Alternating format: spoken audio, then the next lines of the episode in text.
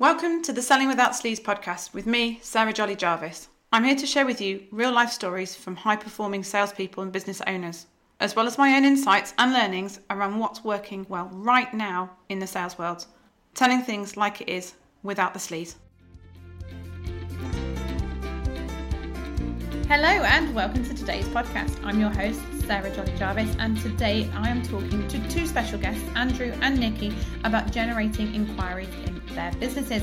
So let's get cracking. First of all, I'm going to be chatting to Andrew. So my business is it's life-centered financial planning, um, which is very much a focus towards the life of the client. Um, we try and ensure that we give clients financial clarity mm-hmm. and ensure that they live the most fulfilling life possible. Okay. So, a bit different from your average financial advisor. We're, we're not so concerned about the financial product side, but it's more a blend between financial coaching and financial planning. Okay. And so, how does that work? Um, does it is it part? Do you empower them to make the decisions, or are you going off and and coming back with suggestions? How does that work? So it's essentially a three-stage process, uh, a very deep dive discovery meeting to start with, where we really get an understanding of the client's desires, goals, objectives, really understand them as people, uh, what's holding them back or what's not holding them back. Um, we then create a, a, roadmap from there, but essentially it's a three-stage process where we look at their financial situation now, mm-hmm. where that is in context of where they're trying to get to, um, and we do essentially all the number crunching all the, the planning exercise, and we create a, a very detailed financial plan. And then, depending on the client need to some extent, we will also look at well, where are they in terms of their life plan? So we put it into a context of a life planning exercise. Mm-hmm. Um, we use some really wonderful software which enables us to model their life plan, um, where they are in terms of alignment to that, where the potential shortfalls may be, um, and we essentially create what we call the what if scenarios. What would your life look like if you were to do this or do that? Right. Okay. Um, and then the final stage, essentially, the, bringing it all together. So it's it's the final advice piece, and if if necessary, any implementation.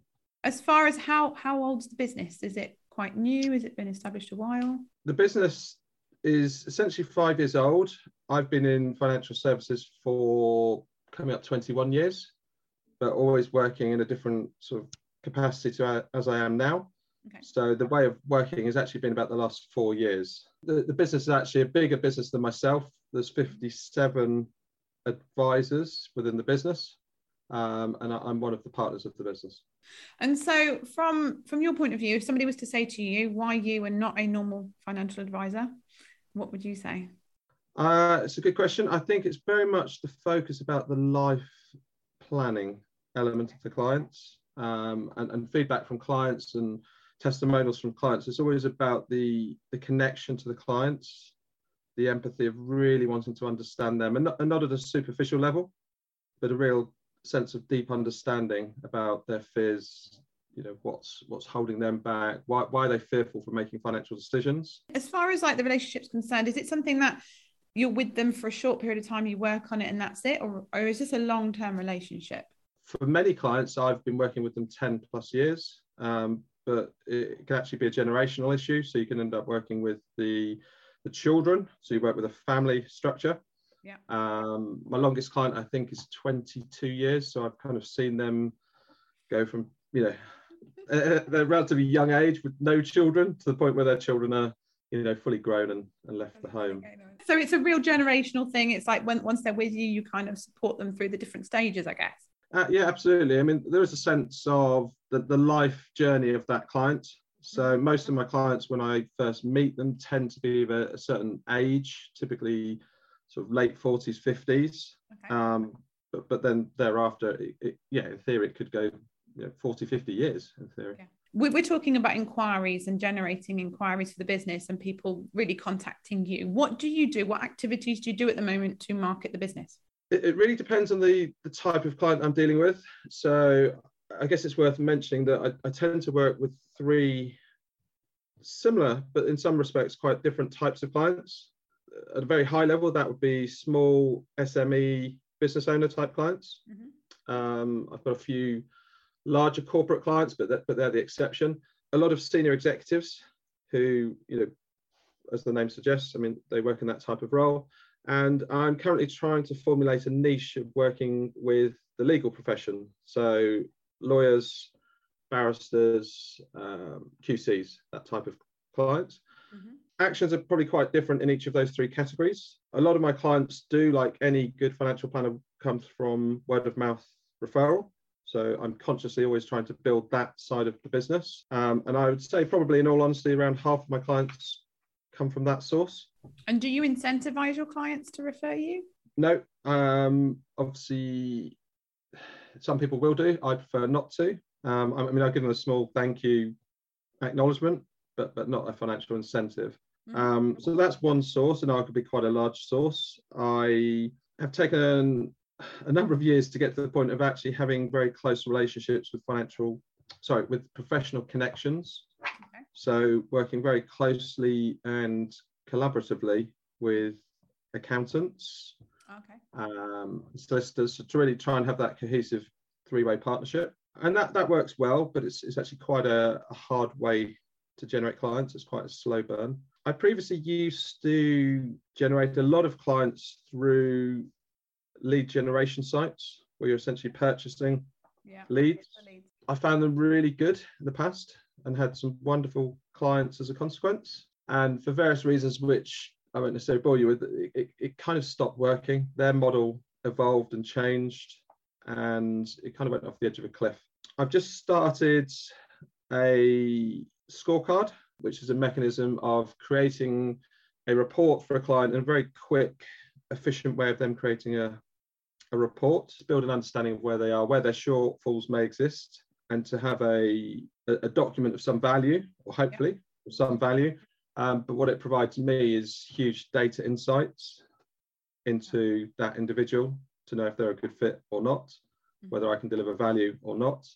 Um, that's a very recent initiative.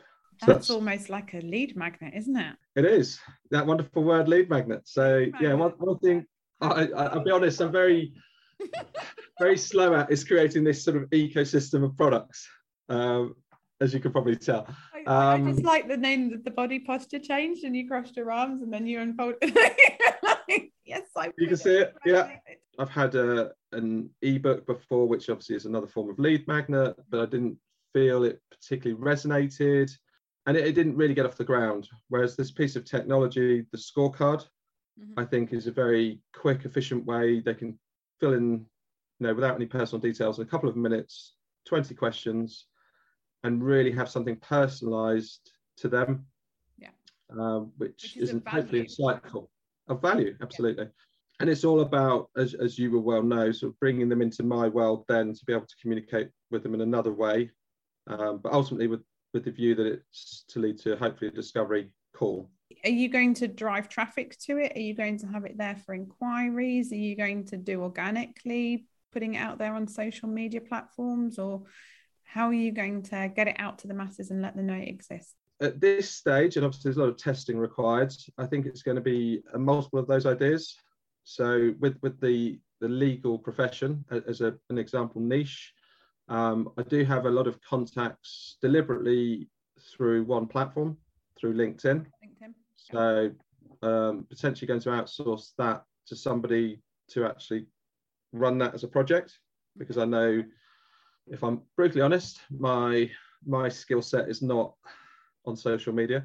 Mm-hmm. Um, but that's one option. Um, there's obviously the paid ads, yeah. which can be very effective if done well, and that's yeah. the second option. I think leveraging contacts through clients and professional connections mm-hmm. is an obvious way to do it because if someone's completed a scorecard and they've seen value, then naturally it's a very easy thing to say, you know, speak to so and so or complete this complete this scorecard. You'll find it helpful. I think the scorecard's a great idea. I think that's a way of it. It kind of of having something where you're not actively going to have to be there for every single um, action with it. So you know you can kind of put it out into the world, um, promote it, and then you know it, you can get multiple people sending it. I mean everyone loves it don't they? Like it's all like, it's like the passive income idea that you wake up and 10 people have done it whilst you've been sleeping. Um, and that's the kind of you know where i am doing the book um, is you know I'll wake up and people have purchased the book at very interesting times of the day and night actually. Um, but you know whilst I've been asleep which is lovely but it's generating that lead I haven't had to be present. So it's not like you've had to go to a networking event or you know you've had to to have that individual conversation to get that person's information. Presumably you're collecting the email address with that? Yeah absolutely. So one of the beauties of the scorecard technology is that you can do that at the beginning or the end. Um, and it's a split test for me to decide does that prohibit people wanting to do it or not. I mean, ideally, you'd want the the, the collation of the data right at the beginning, um, yeah. but something I'm going to test. Yeah, I mean, you're almost looking at kind of like an almost like an abandoned cart, but obviously it's not a purchase. Um, if you can get that as one of the fields early on, um, but not restrict the access to it, just make it as part of one of the fields, um, then whether you can get part part made, you know, part filled out forms, um, scorecards is is potentially one way of being able to then track and follow up with that person and say, hey, you haven't finished it. Um, that might be a way around it. Yeah, I mean, the idea I had was to make the email address mandatory because obviously you want to be able to follow up. And without that, you can't. And then make the telephone number optional. Yeah. That you probably find most people won't leave, but the option is there. And, and the thing is, is even if you make it mandatory, if they don't want to give you the phone number, then they just fill it full of noughts or ones, or they just you know do one to nine or whatever um sure. and, and then just do it that way. So you know it, it's yeah either way um that makes sense. Um, and then email follow-ups. So once you've got once they've done it have you got a plan or are you going to use emails to to do an email sequence? There is a plan. It's not it's not fully um what's the word? It's because because we're still in testing of the scorecard it's not finalized. Um but there will be an email sequence. There will be potentially, and I haven't got this far if I'm honest, but potentially something else that can be provided of value. Mm-hmm. So it's not just you know here here's everything all at once, you know, but to try and take them essentially a step at a time up that sort of ladder of you know being aware who we are, what do we do. Try, test it as leanly as you possibly can. Um, so you know the hours and everything else that you're putting into it, try and just get it something out there, even if it's a a Jotform where somebody actually manually goes through stuff on the other end of it to give you information and feedback. Um you know you're going to you learn so much from that. And that's the thing is is when you take away and you try and automate things too quick you a potentially invest a lot of time if not money into something that mm-hmm. might not work. Um and it is like the sarah pong like approach on this. But um you've also got the fact that you can get so much information. So you know somebody's misfilling out one of the fields um, on when you're getting it through manually and you're looking at it, you can think, oh, wait a minute, they're really not understanding what this means. Um, it's a quick tweak and it can be out there. Um, whereas when you're creating something and testing something, um, the smarter it is, the more, you know, the more exciting stuff it can do on its own, um, the more you've potentially got to change. So it's not as lean, it's not as flexible. So whilst you're discovering what's important for that customer, um, I would just do it, test it as as cheaply and as as roughly as possible. With your ideal client, I would be either very clear with your different areas and then different marketing approaches um, to the different three segments, or I would look at commonalities and I would look at who's your ideal client um, and speak to that person. So if your ideal client is a legal guy, um, for instance, or girl, um, or go guy, um, a legal guy, then speak to that legal guy. Then you're not going to exclude everybody around you. Um, it's not going to be, you know, you don't. It's not a list of things that uh, uh, you know you can't come in. You can't use my services if you don't tick all these boxes. Um, you're not going to alienate them. Um, but sometimes you can be too vague and then when you're oh. vague and you're trying to tick too many boxes, if you're a lawyer or a vet or a doctor, and it's like, okay, so for professionals, um, you know, for specialists in their field, and you can go with that. Okay, you're a specialist in your field. Um, you're not going to be, you're not trying to be everybody's, but they're like, yeah, I am a specialist in my field. Um, if, for example, somebody in the legal profession, like footballers, they have a very short lifespan of actually earning a lot. They would have different financial advice support needs to to a lawyer, for instance. And so you would then market them very differently. And then what I'd do is I'd separate it out and I'd put it under different branding for the footballer as to the lawyer. Um, does that make sense? It, it does, and, and I think one of the I guess challenges for me is that a lot of my clients that get referred to me fall in one category, yeah, and a lot of them are not in the sense of fitting that niche, which mm-hmm. isn't necessarily a problem because you know I've built a business over many many years, which is quite a successful business, and I don't want to just suddenly stop working with a certain client that's worked well. But as you absolutely say, it's it's having a different approach for a different audience. So I understand their challenges and pain points, which are arguably different, but there is an overlap. Um, but how you would talk to different audiences, as you say, is completely different because they have different pain points. And, and, and one example of that, which I, I guess I'm, I'm, not, not totally set on, but my, my LinkedIn profile is talking just to that audience of working with lawyers, barristers, and even within that niche of a, a lawyer and a barrister, there are little nuances and differences. So part of me is thinking, am I being specific enough by working with both? Or could I be even more focused by work with one? I am like obsessed with your ideal client. Like you can't get too focused in. I'm working with a client at the moment who is a very successful person in their field and their ideal client was all over the place. And i was like you can't you can't be everything to everybody. You don't want to be. Who are you talking to? And we've pinned it down to actually one client that they love working with and that's it it's like what what would that person do? What would that person say? And she's like she's i had a call with her earlier today and she's like oh yeah i've i've, I've done more in my i'm going to put this out to post obviously um in a little bit. Because she said i've worked like, i've worked with you for three weeks and my business has come on more in three weeks than it has in in 12 months in the last 12 months because sure. i'm so focused in. The more descriptive the more focused you can be. You're not alienating those other people. You're not saying no i'm not going to work with you. Um, you're just saying this is who i work with um, and so you're attracting people like that. You're focusing in on people like that. But the people on the periphery are still going to want a, a bit of that action. What, one of my dilemmas is that there's, there's a tech company which I almost by accident rather than by design have infiltrated. I don't know if that's the right word, but you know what I mean.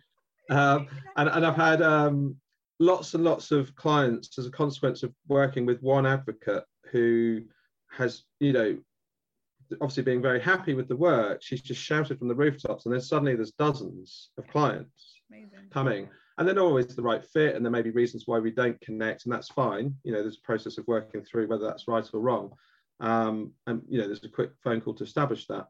But one of my dilemmas, therefore, lies, and I guess it's a bit of a question, is that those individuals have absolutely nothing to do with the niche or my LinkedIn profile and do I then need to find, I think you may have referenced it, a, a, different, I can't rebrand a website because I don't have control over that. It's not my website. But how do I connect when there's a clear disconnect between the two? Do you have one platform like LinkedIn working with one audience and another platform like Facebook potentially working with another audience and try and. I go with what's your preferred? You know, what, what what's your ideal client? Who is your ideal client? Who do you want to work with? And that's where you want to stem it all from. Your inquiries get a bit uh, and it gets all a bit awkward when you're not specific you're not clear in your own head. Um, you can tailor it to platform um, but then you have got inconsistency. If that person does go on linkedin but they do go on facebook and you're saying one thing on one platform one thing on the other it people buy from you when they know like and trust you enough. Mm-hmm. um, and each person's enough varies. But you talking to one group of people on one platform and another group of people on another would particularly in this area people are like oh you know like he's a financial advisor you know people it's finances. People are uptight and want to make the right decision anyway. If you're kind of being you know a and Hyde of of you know not quite to the same extent but do you know what I mean? You're not being consistent um, then you're running the risk of making them doubt whether or not you're the right person for them because you're not consistently saying across platforms, this is who I work with. So you're intimating that only one niche don't have multiple niches because I know some people work successfully with two or three niches that are quite different, but you're, you're alluding that's not would, the best way. I would say for an individual person, I think if you have different brands, I, sure. I, you know I'm a big fan of yeah different if you're going to do different things. So I've got clients who run one thing for one lot of people and one thing for another, but it's done under a different brand. It's done under a different Instagram. It's done under a different Facebook. Yeah. Um, okay. And then you have it as your brand. So you'd have it as your page. And then you're like, yeah, I'm Andrew and I work in these two areas. And that's very explainable, but you'd have a page for lawyers and a page for um, senior execs. Okay. And you'd be like, I work in these two brands, but I would be very clear that it's two different brands that you go into and you work in both. Um, so okay. it'd be you and then them. The problem is if you're going, I'm Andrew and and um, and if you find me on LinkedIn, I'm talking to lawyers, and if you find me on Facebook, I'm talking to senior execs. It's it then starts with an inconsistency. So you have to be what what tends to happen is people are very much I own this and then they'll branch out into I also do this and I also do that. But you've got a very clear core to start off with. Whereas if you haven't promoted yourself on social media I wouldn't encourage you to to go with multiple sort of messages. I'd stick with one message own that message and then look to branch out from there. So when you say this is my ideal client and this is who I work with you can say that for the next 12 to 18 months 2 years and then once you're established in that and people know you in that area then that's when you can say you know i also look after and i also look after. Yeah no that, that, that resonates because i i find that about a quarter of my client base sits into that ideal niche. So it's it's organically growing but it's very slow. And i think one of the things i need to to find a way or a strategy of, of accelerating that and that that could be through paid approach working ads. It could be through other sources. There's plenty of obvious yeah. ways to do it. The thing is, is when you think about it, you've got to think where those people hang out. Something like LinkedIn advertising can get quite expensive. If you can keep them on platform, then that's brilliant. But if you take them off platform, it costs you a fortune. Um, if you fancy, you know, getting in front of a camera and doing a bit of education and a bit of training, um, then you could look to put yourself onto onto YouTube. The vast majority of your questions to what do I do, where do I go, what do I say, comes from understanding your ideal client. And so from that information, it all stems out from there. You have one ideal. You might look after three sectors, but you have one ideal client. Yeah, absolutely. Does that help? That does massively. Okay. Thank you. You're welcome. So I am here with Nikki, um, and Nikki runs a franchise called Kiddie Cooks. Um, and she is going to be my sort of second guinea pig business today, where we're going to be talking about lead gen. So, Nikki, thanks for being with us, and please do introduce yourself. So, yeah, hi everyone. I'm Nikki Geddes. I am the founder and owner of Kiddie Cook Franchising, which is a kids cooking franchise. Um, so we've been running our business for probably just over 15 years. I say we, that's a royal we, it's me. um, and um, we've been franchising for about 10 of those, really quite organically pre COVID. Um, COVID obviously had a big impact on our business. There wasn't really very much of a requirement for kids cooking classes after school clubs school workshops etc um, and we did lose um, probably half of our franchise network mm. um, so we're really looking to uh, you know generate those leads um, and convert those prospects so that we can start building the business back up again um, and uh, you know start delivering more classes to more children in more areas so when you say that you were um, you were doing it more organically, was that through posting or was that through word of mouth? Um, how were people finding out about you and coming into your world? It really was through social media posts, so people just happening upon us, um, and then they would be interested in um, franchising or would just Google and we would come up. Okay. And so it was, you know, we we, we generate a lot of me social media, so we we've got quite good Google rankings, and, and we were it was it was luck really, um, and obviously because we have been running for uh, you know a number of years, that obviously has increased our business profile on Google, and that's really what has been um, you know has generated those leads. We we did. Um, advertise on a couple of franchise selling platforms and we've done that pretty much from the beginning despite the fact that we didn't really get any very, many leads and we certainly didn't really get any conversions.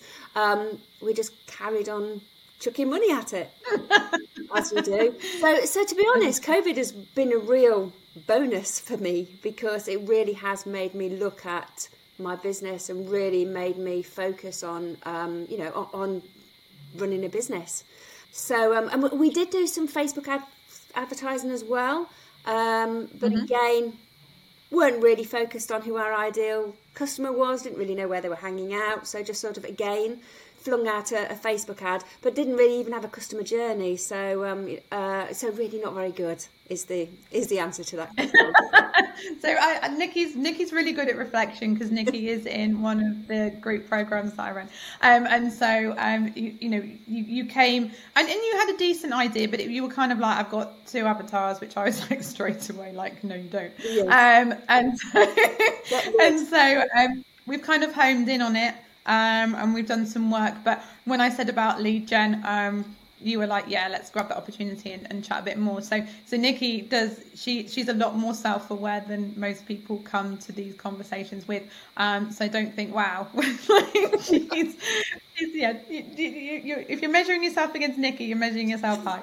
You know, you were doing stuff. Are you doing any advertising now? Do you do any retargeting? Anything? No, nothing. Have you got a Facebook pixel running on your website still? I do, yeah. But again, I, I think I think for me the issue has been that I um, until recently trying to do be all things to all people, trying to be every person within the business, and I can't do that. So no.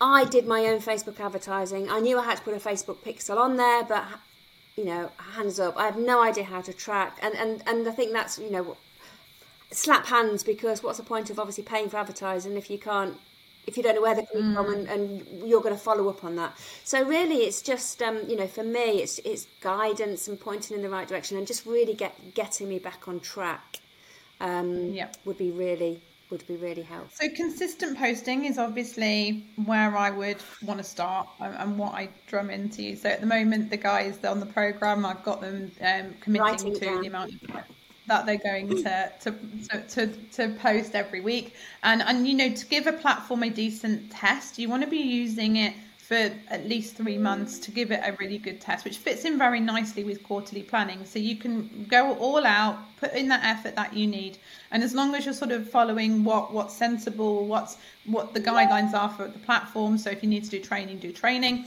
Um, if you need to do some googling, like you don't have to go all out and pay for training for a, a, a platform, but you can go onto you know YouTube. That's a massive search engine full of loads of information. There's a lot of information out there already before you have to start paying for it with advice. Um, I'd obviously go for somebody who's well respected so that you're getting decent advice, and I would make sure that that advice is um, within keeping of, of where you feel comfortable. Um, so once you've tried that platform, when you test that platform, you look at the quality of leads that are coming back you can do um, what I call two-step posts where you are saying, you know, this is the outcome. So Nikki's just created, you've just created some case studies, haven't you? Yes. Um, or you're in the process of, and so you've got those case studies as this person was here, okay. And people always remember stories; they relate better to stories, and also it's less patronising than you know. You're probably feeling like this, and it's like, don't tell me how I'm feeling, okay. But you go, Sue felt like this, and you're like, oh yeah, I feel a bit like Sue.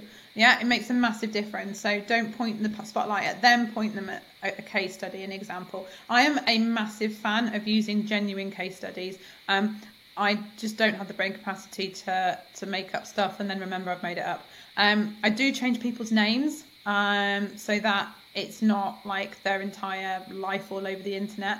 Um, but I I use a particular person, and that's what I did in my book as well. Um, and so you know, use that person, say that they were here, and if they're happy for you to put that information out there, use their actual name and their photo if you can, and a testimonial that goes with it, and be like, you know, this person was here, they're now there. Um, you know, if you want to know the steps that we took to get them in this position, then um, drop me a DM or um, comment below and then you can tell them the exact steps. You can tell them we did this and then we did that. And then you know even if they went you know we onboarded them okay well what did that onboarding look like? We provided them with the information. They started marketing.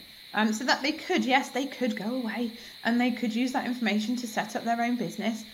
But even when you're spoon feeding somebody even when somebody buys a course off you um, the vast majority of people don't complete it Okay, unless you've got accountability there and you've got check-in sessions and everything else, people don't do this stuff. So, you know, you are assuming a very small, very driven population of the internet who is going to take all that information and run with it and become some sort of competition or something else. So, you know, I, I wouldn't worry about somebody taking that up, but I would provide that that sort of step scenario. Anybody who takes that option or any other, you know, once you've got that resource of a case study, um, you can put it out in so many different ways, rework that content, okay? So that you are using that resource on a regular basis, just with a different approach, a different tack, a different focus on it.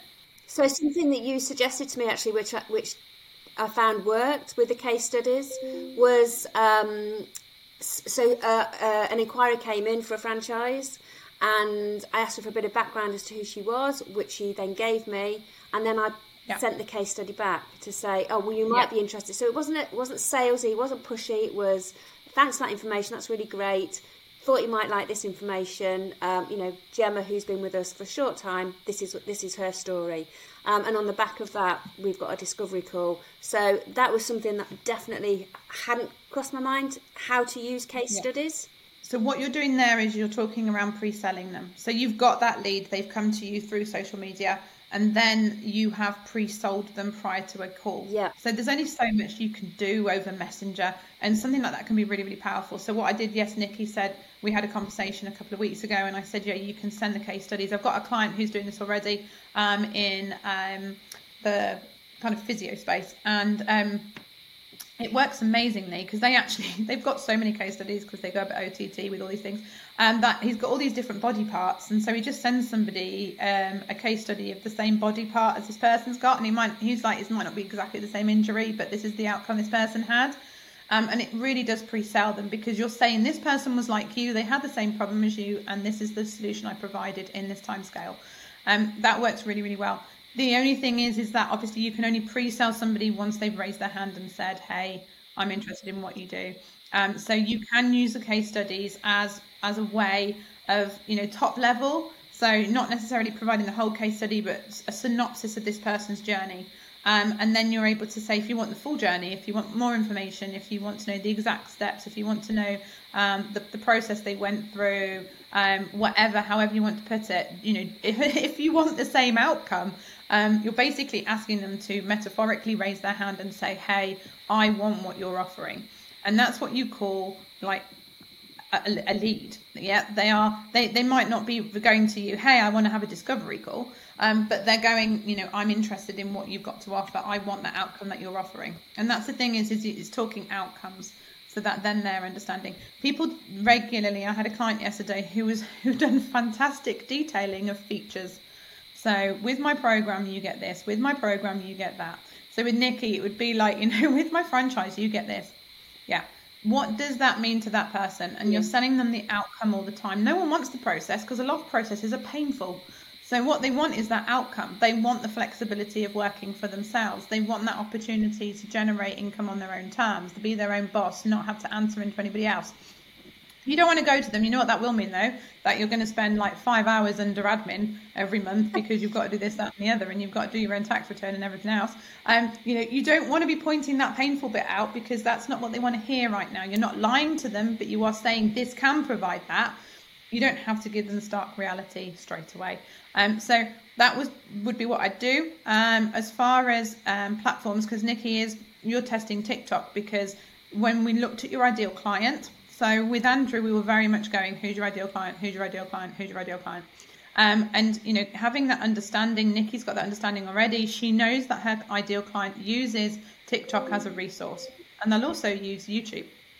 Um, and so it's one of your focuses for this quarter is around you know being present on TikTok and providing resources, providing information, being present. Now you don't have to always explicitly be saying this is what I do, this is what I offer. Um, just being present, people, you know, read the information, they find out that bit more about you. Um, you don't have to be always selling. Um, you know, in your case, you know, we're talking franchises. You can be there. Um, you know, it's a cooking franchise, cooking with children. Um, if you don't like cooking, you don't like children. This is not the franchise for you. Um, you know, so in, and you being super honest with that and ethical with that um, means that you're going to get the right franchisee because for you it is very much like dating yeah. you know you don't want to sell at all costs this isn't a product that they take and they go away and and that's it no complications and worst case they want a refund this is somebody who could be a nightmare ringing you all the hours of the day and night um, yeah. because their franchise isn't working yeah yeah, having like an extra child. Yeah. You don't want an extra child. You want a capable person who's good for your brand. Yes. And so it's very much a two-way relationship. It's a very much a vetting process. And so you you want to attract those right people. So showing yourself, sharing your expertise about franchising. You know, you've got how many years? You've seen so many different options. So I suppose um so what we've talked about or what what we've talked about there is is very much organic growth. Yeah. So Yeah. when it comes to paid advertising, do do you recommend paid advertising and I do. I would be a bit of a. Uh, can you imagine a bit of hypocrite? It's like, yeah, we run an agency, we do ads for people, but don't do ads. no, I'm definitely not. Uh, yeah, you, you know, the ads are really, really great for people. The problem that people have is when they haven't got their messaging right. Okay, they haven't got their ideal client right, they haven't got their messaging right, they haven't got their route to market right. Once you've got your organic nailed and it's resonating, Yeah. that is the time to run ads. What I would be saying is, you know, if you are appearing well with SEO, whether or not you want to do, um, you know, paid search, which paid search is expensive. Um, but the idea is is that that lead is warmer because they are searching for that outcome. Yeah. What you get with interrupt marketing, so people scrolling through Facebook, is they didn't go onto Facebook thinking I want to buy a franchise. yeah. Um, they went Pops on up. thinking, you know, I want to stalk my next door neighbour or my ex boyfriend, and and so you know you're going through, and then it interrupts. Hey, do you want to buy a franchise? And Yeah. some people will.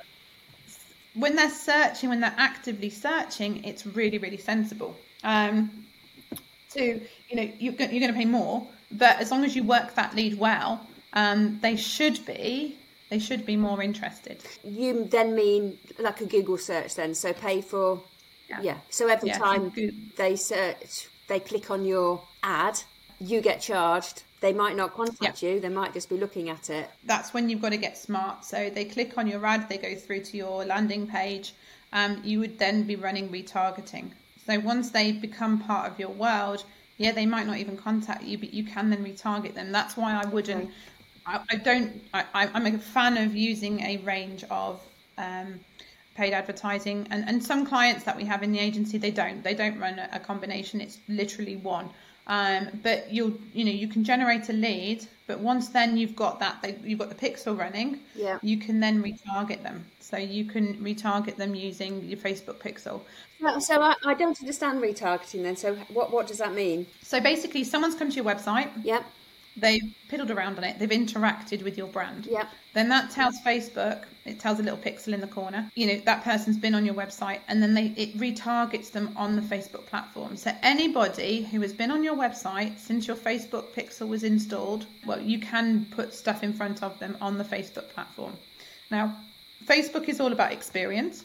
And so the the thing is is they want people if they've interacted with your brand, then they're happier to put that brand in front of them than a brand they never asked to see. You know, like you see it on ads where people are like, "Why am I seeing this?" Yeah. You're seeing this with retargeting because you've been on the website.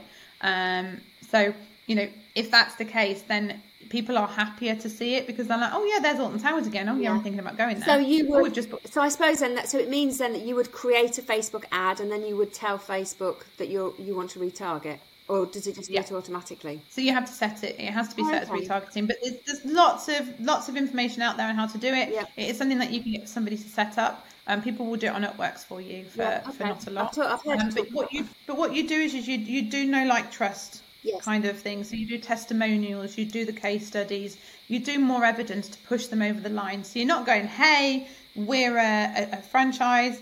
Um, you're going, hey, this is what you get with us because they already know about the franchise.